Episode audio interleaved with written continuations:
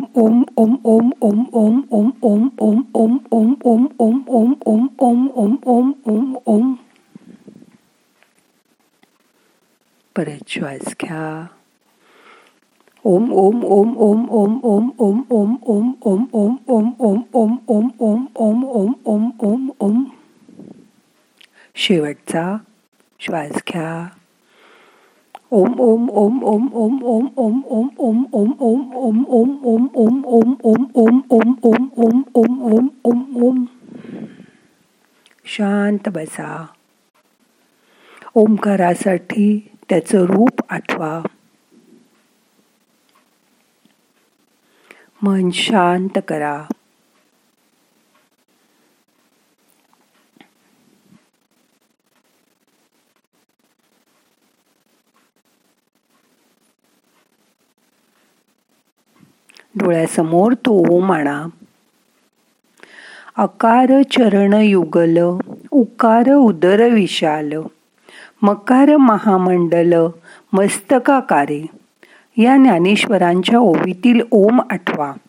ओंकाराचं गुंजन अनुभव करा. त्यातून येणारा नादाचा अनुभव करा. परमात्मा म्हणजे जणू काही सुपर कॉम्प्युटर आहे. तो सर्व जग चालवतो. त्याच्यामुळे आपण सर्व आहोत. त्यामुळे आपली क्षणभंगुरता आपल्या लक्षात येईल. असं म्हणतात शंकर पार्वती वर बसलेले आहेत. आपण सर्वजण त्यांच्या सारीपाटावरील सोंगट्या आहोत. ते दोघं त्या सोंगट्या जशा हलवतील तसे आपण हलतो. अशी एक संकल्पना आहे. कॉम्प्युटरमधील प्रोग्रामप्रमाणे तोही एक प्रोग्राम आहे. एकदा का तो कळला की आपलं वागणंच बदलतं. अगदी खरं. एकदा का परमेश्वराच्या इच्छेनुसार वागणूक झाली की यश मिळणार हे नक्की. आपण आपल्या आनंदमय कोशात आनंद हवा असं जेव्हा म्हणतो तेव्हा परत परत ह्या जन्ममृत्यूच्या चक्रात अडकणार नाही का? पण ईश्वरानुभूती नंतर येणारा परमानंद वेगळा आहे. आपल्या सर्व आपल्याला सगळं माहीत आहे. असं वाटणं चुकीचं आहे. आपण अजून लहान आहोत. आपण त्या परमात्म्यापासून तयार झालेलो आहोत. हे पक्ष पक्क लक्षात ठेवा. हीच देवावरील तुमची श्रद्धा आहे. नद्या पर्वत झाडं प्राणी डोंगर हा सगळा पसारा त्यांनीच निर्माण केला आहे आपल्या आनंदासाठी तो सतत आपल्याला या सर्वांच्या रूपाने काही ना काही देत असतो. म्हणून देवासारखं तुम्हीही दुसऱ्याला देण्यावर श्रद्धा ठेवा. इतरांकडून सतत घेत राहणं हे काही बरोबर नाही. देण्यातही एक आनंद आहे हे ओळखा. त्यासाठी देवावर श्रद्धा हवी व देण्यावरही श्रद्धा हवी. श्रद्धा वेगवेगळ्या प्रकारची असते. सात्विक श्रद्धा. सुख हे इंद्रियामार्फत बाहेरून येणारं नसून ही आत अनुभव करण्याची कला आहे. हे ज्याला कळलं पटलं त्याची श्रद्धा सात्विक असते. राजस श्रद्धा. ही श्रद्धा पूजा अर्चा सोळ ओळ कर्मकांड याचा अतिरेक करते. ते चांगलं वाईट कर्म यातच ते अडकून पडतात. पाप पुण्याचा सतत विचार करत राहतात. म्हणून अशी श्रद्धा ही राजस श्रद्धा असते. तामस श्रद्धा. आपण म्हणू तेच खरं असं धरून हे लोक चालतात. स्वैर वर्तन करतात. कुणाला काही देणं हे त्यांना पटतच नाही. पण घ्यायला मात्र यांचा हात सदैव पुढे असतो. त्यांना सदैव सारखं आयतोबासारखं असेल माझा हरी तर देईल खाटल्यावरी असं वाटत असतं. आणि शेवटची उत्तम श्रद्धा. ज्याला सर्वत्र परमेश्वर आहे याचा बोध झाला आहे सगळीकडे त्याचा वास आहे अशी त्याची जाणीव पक्की झाली आहे. अशी त्याची धारणा झाली आहे. त्यांनी स्वतःचा अहंकार ईश्वर चरणी अर्पण आहे जे घडते ते त्याच्या इच्छेनीच व तो माझ्यासाठी जे चांगले असेल तेच करेल अशी श्रद्धा ही उत्तम श्रद्धा असते. कुठेच श्रद्धा नसलेले लोक आळशी नतद्रष्ट आणि अभागी असतात अशा लोकांना कधीच सुख आणि आनंद लाभत नाही. या जन्मात आपल्याला हवा असलेल्या आनंदाचा अनुभव घेण्यासाठी माणसाच्या मनात त्या ईश्वराविषयी नितांत श्रद्धा हवी. तरच तो आत्मानंद आपल्याला मिळू शकतो.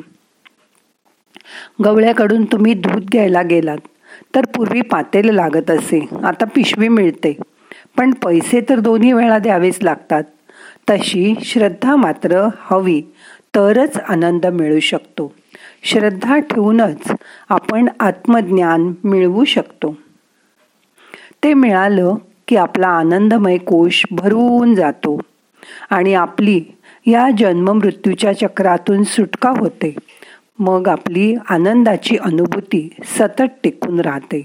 म्हणून आजपासून तुमच्याजवळ जे आहे ते म्हणजे पैसा ज्ञान समज हास्य ते दुसऱ्याला मुक्त हस्ते द्यायला शिका. त्यातून सतत आनंद मिळवत राहा. एकाने दुसऱ्याबरोबर केलेलं वर्तन म्हणजे कर्म. म्हणून सतत सत्कर्म करीत राहा. या कर्माचे तीन प्रकार आहेत. संचित अनेक जन्मात साठलेलं कर्म. याचा क्षय परमात्म्याशी एकरूप झाल्यावर होतो. प्रारब्ध चालू जन्म. आत्ताचे भोग आनंदाने भोगून संपवायचे आहेत. आणि ईश्वर चिंतन करायचे म्हणजे त्यांचा क्षय होईल. क्रियामान चालू जन्मातील कर्म निष्कामपणे कर्म करून त्याचं फळ ईश्वराच्या चरणी अर्पण करायचे. यामुळे या कर्माचा क्षय होतो. या सर्व कर्मातून मुक्त व्हा आणि जीवनाचा पुरेपूर आनंद उपभोग घ्या. आपल्याला या पंचकोशांचा प्रवास करता करता शेवटचा आनंदमय कोश कधी आला हे कळलं सुद्धा नाही. मोठा श्वास घ्या. सोडून द्या. हा प्रवास आध्यात्मिक मार्गाने आपण पूर्ण करायचा आहे. हा प्रवास अद्भुत असा आहे. तो ज्ञानाने जाणून घ्यायचा आहे. आणि स्वतःलाच प्रश्न विचारायचा आहे की मी कोण आहे? मला काय मिळवायचंय? त्यासाठीच आपण हे पाच कोश उलगडून बघितले. आज आपण आनंदमय कोशाच्या शेवटच्या गुहेत प्रवेश केला आहे जणू काही आपण पाच गुहा पार करतोय. आपण बाह्य कोशापासून म्हणजे अन्नमय त्यातून प्राणमय त्यातून मनोमय आणि त्यातून विज्ञानमय कोश बघून आज आनंदमय कोशापर्यंत पोचलो आहोत. म्हणजे ज्ञातापासून अज्ञातापर्यंत आपण प्रवास केलाय. आपण आता हे अनुभव केलं. हे अनुभव करणारं कोण? हे सगळं बघणारा द्रष्टा कोण? कोणतं दृश्य तो बघतोय? ते नंतर आपणच आपल्या शरीराचे पाच कोश बघतोय. ही जाणणारी हे जाणणारा सुद्धा आपणच आहोत. हे तुम्हाला समजतंय का? तुम्हाला तुम्ही या सर्वात नाही तर तुम्ही स्वतः सच्चित आनंद आहात स्वयंप्रकाशी आहात याची जाणीव करून घ्या. या सच्चित आनंदाबद्दल आपण उद्या पुन्हा थोडंसं बोलणार आहोत. आता मन शांत करा. शरीर रिलॅक्स करा. श्वासाचा अनुभव करा. येणारा श्वास जाणारा श्वास लक्षपूर्वक बघा. मन शरीर शांत असू दे.